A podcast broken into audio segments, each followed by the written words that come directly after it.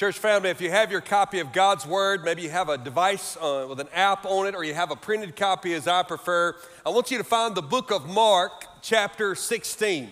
I'm overwhelmed with gratefulness this morning. I'm grateful for all of you. I'm grateful for our overflow over in our student center, which is almost full. I'm grateful that I just received a text of a picture. There's standing room only in our Woodruff campus this morning. I'm grateful for the goodness of God. I'm so thankful for that. So when you think about our congregation in Woodruff, our folks over in our overflow, those of you joining us online, those of you here with us live, that adds up in a pastor's mind to about 284,000 people this morning that will have attended our Easter service. There's no shortage of content for Easter. We all know the topic. The topic is the resurrection.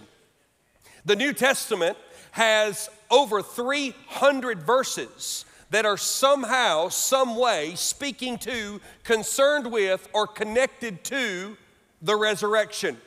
If you think about the resurrection from an overview standpoint, it does much in our lives. Here's a really quick list. The resurrection is a sign, the Bible says, to unbelievers that Jesus is the Son of God.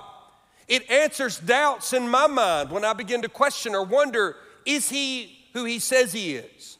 It verifies that what Jesus said is true. You can trust a man who tells you he's going into a grave and he's going to come out. The resurrection is the center of the gospel. Without an empty grave, without a living God, there is no gospel in the Christian Bible. The resurrection is the reason we share the gospel.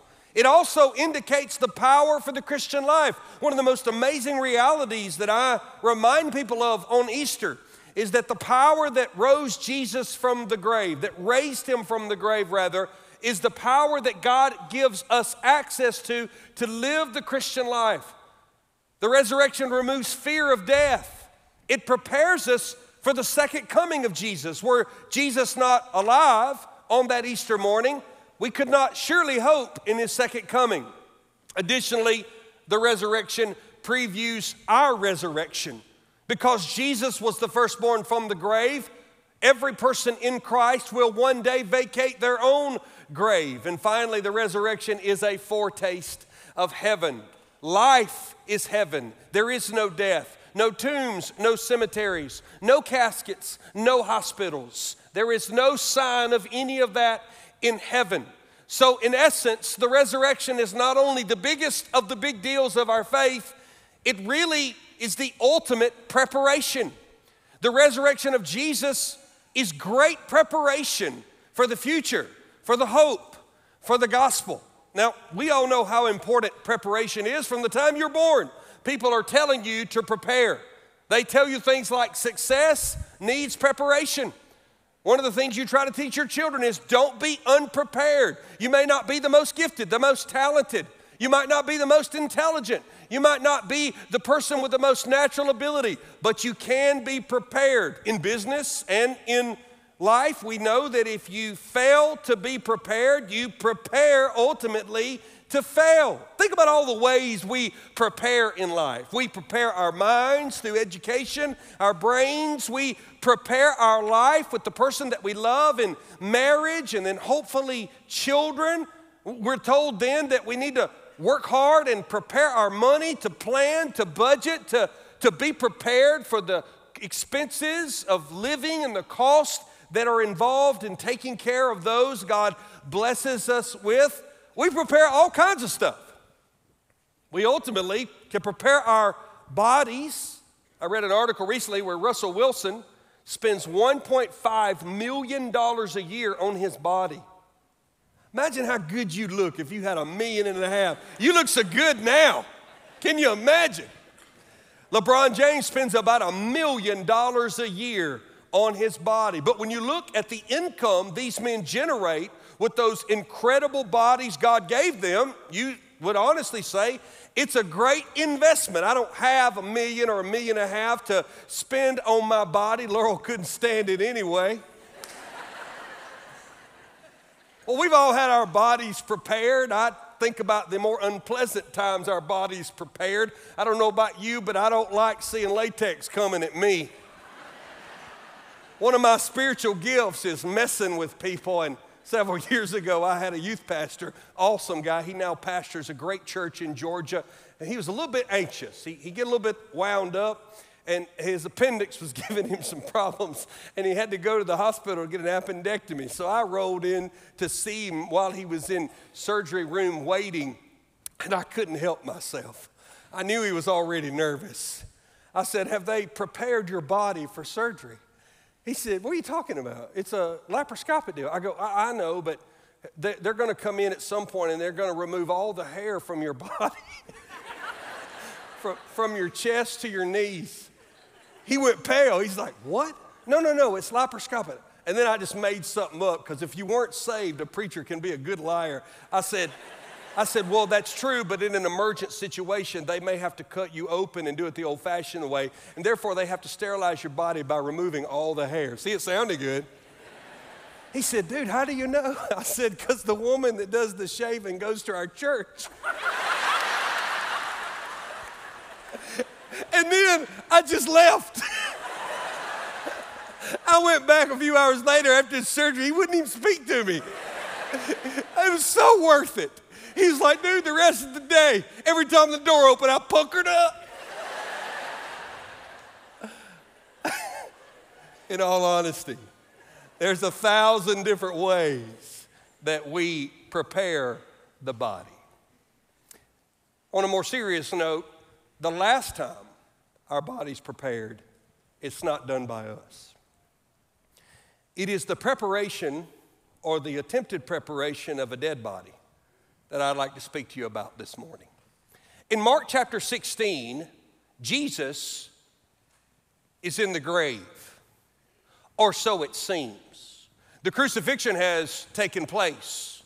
He's been buried by Joseph of Arimathea and Nicodemus in a borrowed tomb in a garden.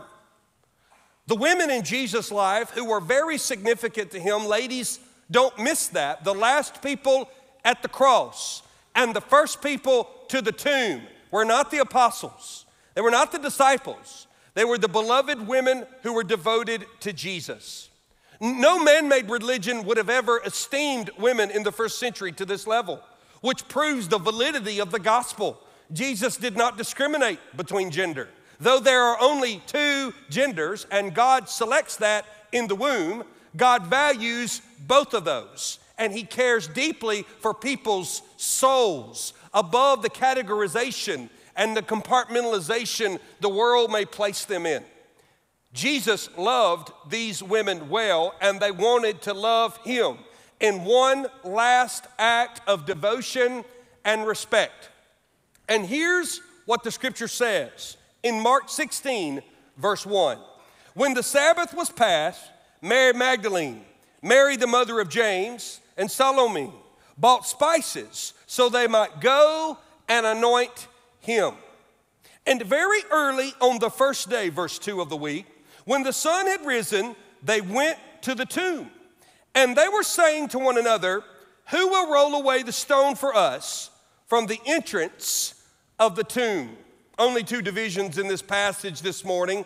First is the attempted preparation of the body of Jesus. The attempted preparation.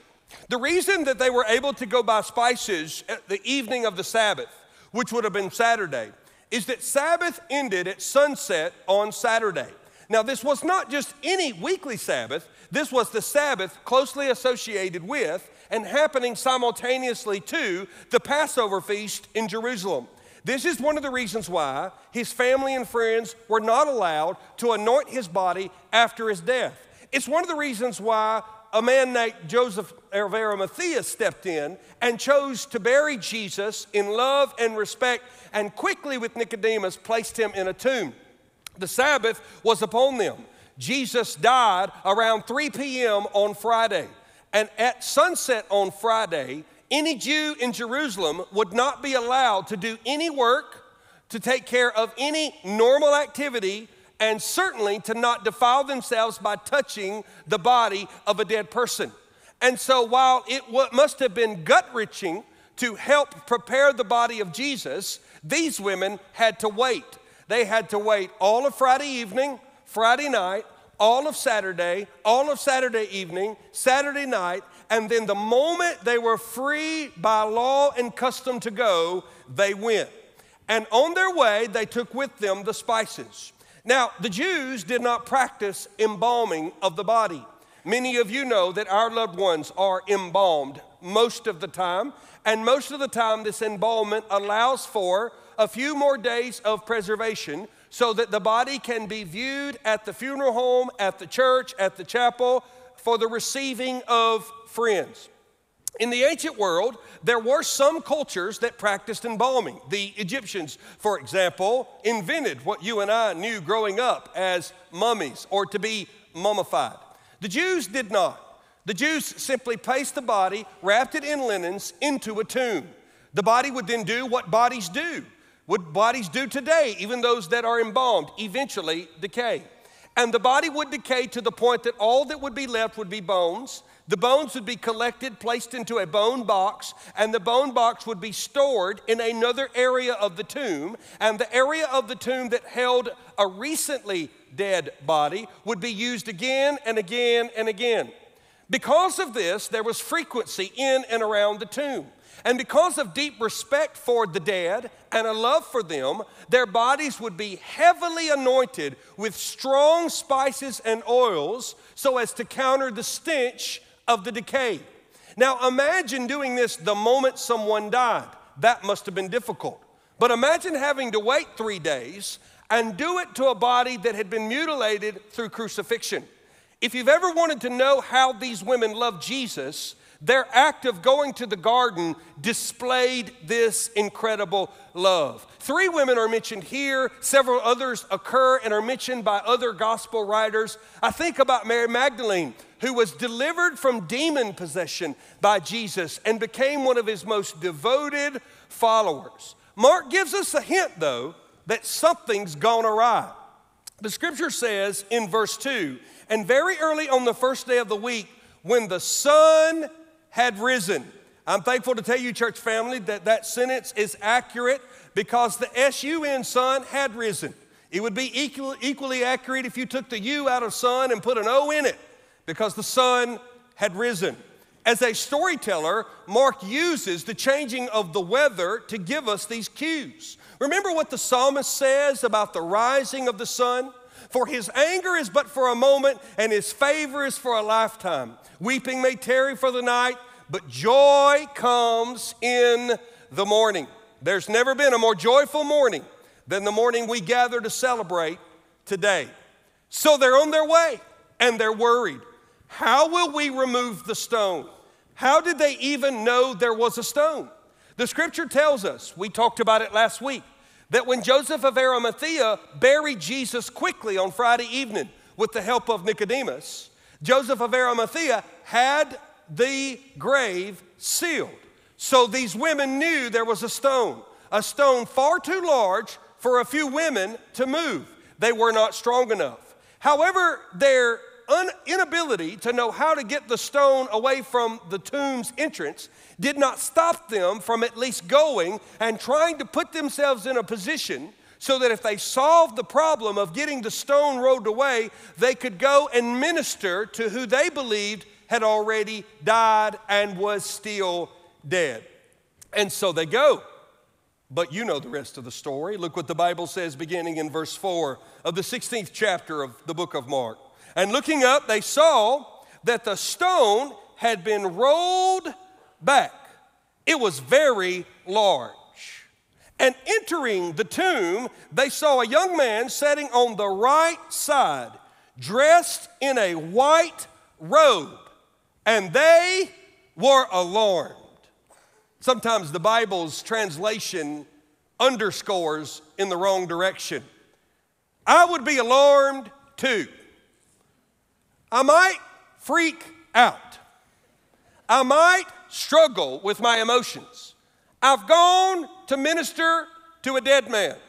I find a tomb open.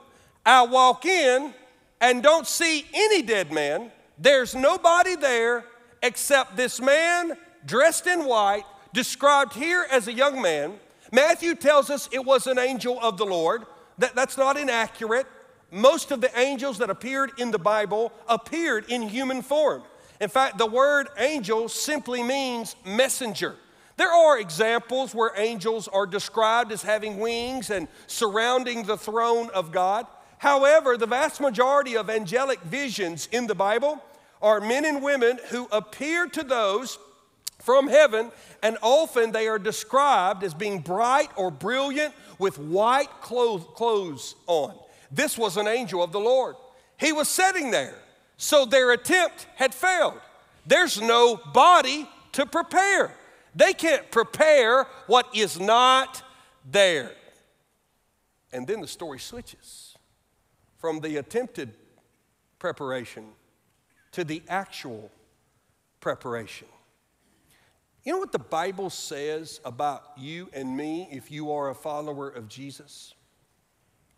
The Bible teaches that since there's no body in the tomb, we are now the body. If you've ever wanted to see evidence of the resurrection, just look around. The room is full of people that Christ lives in them. In fact, I hope many of you would say, He not only lives in me, He's the one who gives me life and is the most important reality of my being. He makes my life make sense in a senseless world. I'm here today not just because it's Easter. I'm here today not just because I want to be with my family. I'm here today as a declaration that I know the King and that He lives in me. Paul would say it this way in the book of 1 Corinthians. Now you are the body of Christ. He can't be any more literal. And individually, members of it. So one of the things we see at the resurrection is that while we celebrate the vacancy of the tomb, God's already going to work saying, yeah, that body's been risen, and now you're my body. You're my hands. You're my feet. And what the angel says epitomizes what real preparation looks like. Look what the scripture says beginning in verse 5. And entering the tomb, they saw a young man sitting on the right side, dressed in a white robe, and they were alarmed. And he said to them, first words from the empty tomb from this angel, do not be alarmed. You can translate it, do not be afraid. You can translate it, fear not. Do not be alarmed. You seek Jesus of Nazareth, who was crucified. He is risen. He is not here. See the place where they laid Him. Church family, because there's no body in the tomb, the first thing we see is reassurance. The very first words from an empty tomb are, you don't have to be afraid. You don't have to be alarmed. All the fear, all the confusion, now it's clarity and courage. Think about all the things people are afraid of right now. People are afraid of a geopolitical tension that is rising between the United States and Russia. People are fearful of the wickedness we see from Vladimir Putin. Have you seen any of the images of how people are being treated in Shanghai? People are afraid to go outside of their homes for fear to be taken away by government officials who have implemented a zero policy in relationship to COVID-19. People are afraid in our own culture of inflation, of the cost of living, making decisions between a tank of gas or the medications that you need. People are fearful. Will there be another rise in this virus that we've struggled with for so many years? People find fear in the political division and the divisiveness and the visceral nature with which our modern day microphones tend to use, and we struggle to have an open dialogue. People are afraid to speak up about the truth for fear of being canceled. My point is that no matter your camp, no matter the propensity of your worldview, no matter your political leanings, no matter your nationality, no matter your ethnicity, no matter the condition of your body, you can look around and see that fear is all around us. I tell you this morning, I woke up fearing nothing. I have concerns like you I've been given a mind. That mind should think about safety and security. We take proper measures. We don't want to be foolish. We don't want to be unwise. But what in the world can man do to me when my Savior lives? There's no fear. Drive by any cemetery and imagine that all those people faced all the stuff that you and I are facing at some point in their life, and yet they still had to face the grave. And my Savior has prepared us for that. There's no fear. We don't have to be afraid. The first words from the tomb, the angel of the Lord said, "Do not be afraid." Why though?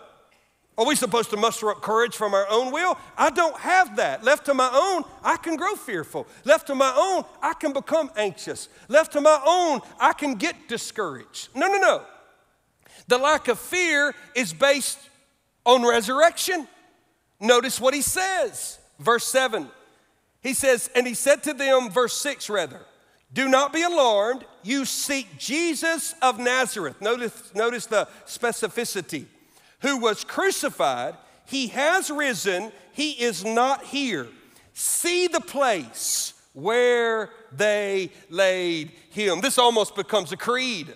Paul says it this way to the believers in Corinth, "For I deliver to you as of first importance what I also received, that Christ died for our sins in accordance with the Scriptures, that he was buried, that he was raised on the third day in accordance with the Scriptures." So this is the resurrection. This is why we gather today in hope. So there's reassurance and there's resurrection.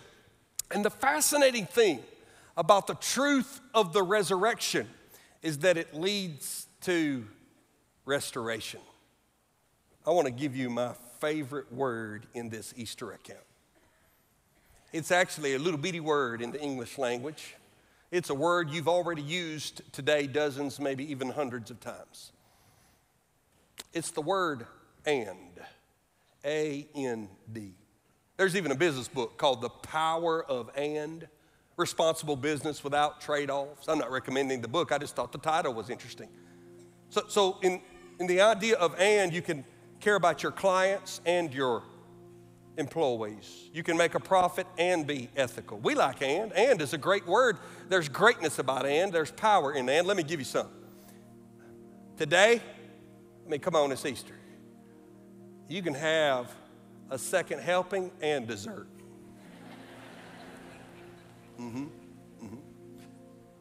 I don't need an Easter basket anymore. There are 6 in my house.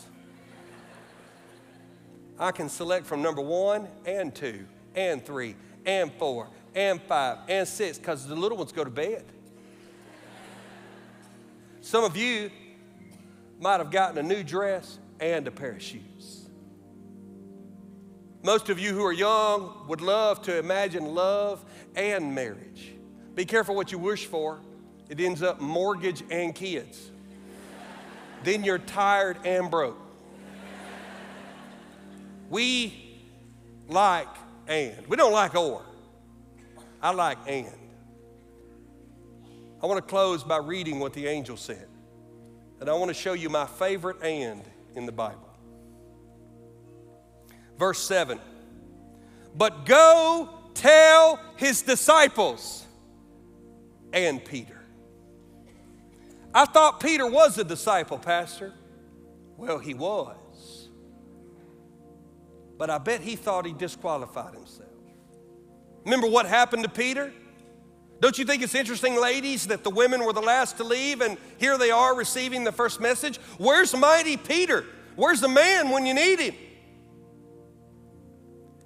Peter was a pretty hot-headed, pretty brash, pretty bold guy. And in brazen courage, you know what Peter said? Well, it goes back to what Jesus said in Mark 14. Jesus said, "Before I'm raised up, I will go before you to Galilee." Peter said, "Even though they all fall away, I will not." And Jesus looked at Peter and said, "Truly, I tell you this very night, before the rooster crows twice, you'll deny me 3 times. Peter bowed up on Jesus. He said emphatically, Mark 14, chapter 14, verse 28, "If I must die with you, I will not deny you." And the rest of them got on board. And they all said the same. Remember all those men fleeing They all said the same. If you have your Bible open to the book of Mark, all you do is flip back one page and you'll hear what happened. Mark chapter 14, verse 66. And as Peter was below in the courtyard after Jesus had been arrested,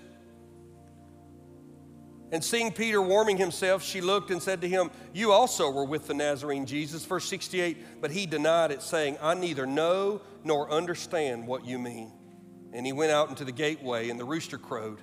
And the servant girl saw him and began again to say to the bystanders, "This man is one of them."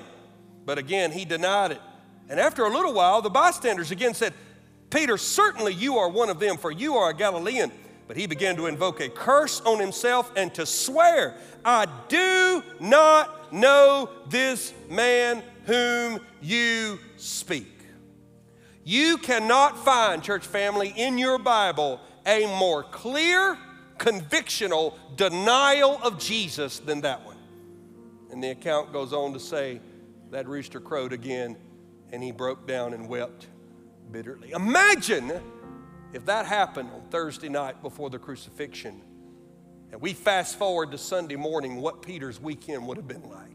Imagine knowing that he now was an outsider because he had done exactly what Jesus said he would do, and he had done exactly the opposite of what he promised Jesus he would do. He had denied Jesus. But now a grave's empty. Sin has been overcome. Forgiveness can be offered. There's hope for even those who have been in denial. There's restoration. And so the angel says, "Go get the disciples." Oh, he won't think he's included. Go get the disciples and Peter. I'm so thankful I've had an and me moment in my life. When I felt like I had gone too far, fallen too deep, denied too ardently. And yet God's grace always gives me an opportunity to repent, to turn, to come back. And me moments matter. Do you have an and me moment? You may be here today strictly because it's Easter. You may be watching online because you feel some need to watch on Easter. You may, like many people in our culture, have been around church all your life, and you show up on Easter and a few other times of the year. But you know as well as I do, Christ is not the Lord of your life. Church of the Mill is not a place of judgment. I have no power to discern the condition of your heart.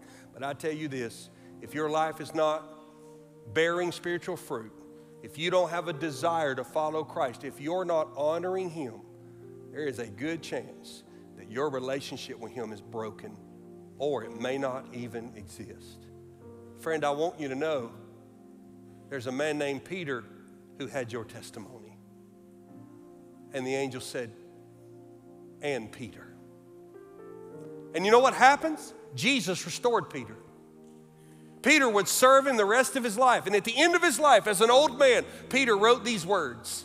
He said, "Blessed be the God and Father of our Lord Jesus Christ." Listen, according to His great mercy. What do you think Peter had on his mind when he wrote "great mercy"? I guarantee you it was when the women came and said, "Hey, Peter, Jesus wants to see you too." Me? He wants to see me? Yes, you. He's not done with you. He still has a plan for your life. Yeah, you denied Him, but He's not denied you yet. Come on. And when Peter would talk about this years later, he would say things like, "He has caused us to be born again to a living hope." And how? Through the resurrection. Don't you know that was more than a doctrinal truth for Peter? That Peter thought about that day when he heard that Jesus was not only alive, but that Jesus was asking to see him. And every Christian in this room, when you march into that celestial city of heaven, you can raise your hand and say, "I've had an and me moment. He asked for me too." If you don't have that moment, why not today? Some of you have had it, but you've denied. You're living with someone you're not married to. You're secretly struggling with porn. You're being dishonest at work. Your mouth is filthy on the ball field. You're struggling Outwardly, your marriage looks good, but behind closed doors, you're tearing each other apart. You're managing what most people look like as a good life, but secretly you have to have alcohol every night to take the edge off. Some of you are dealing with the fact that someone has wronged and hurt you, and the scars of that you cannot get over. And every time you begin to be vulnerable and you try to be intimate with the Lord, that is brought back up by the enemy and thrown into your face. I could describe scenario after scenario, but my task is to not be the Holy Spirit. Friend, I don't know what you're struggling with, but I know who does, and he still uses the word and. What about and you? I'm going to pray, and we're going to be dismissed, and you're going to enjoy the rest of the day with your family, and you should. But I want you to think about that as we leave this place.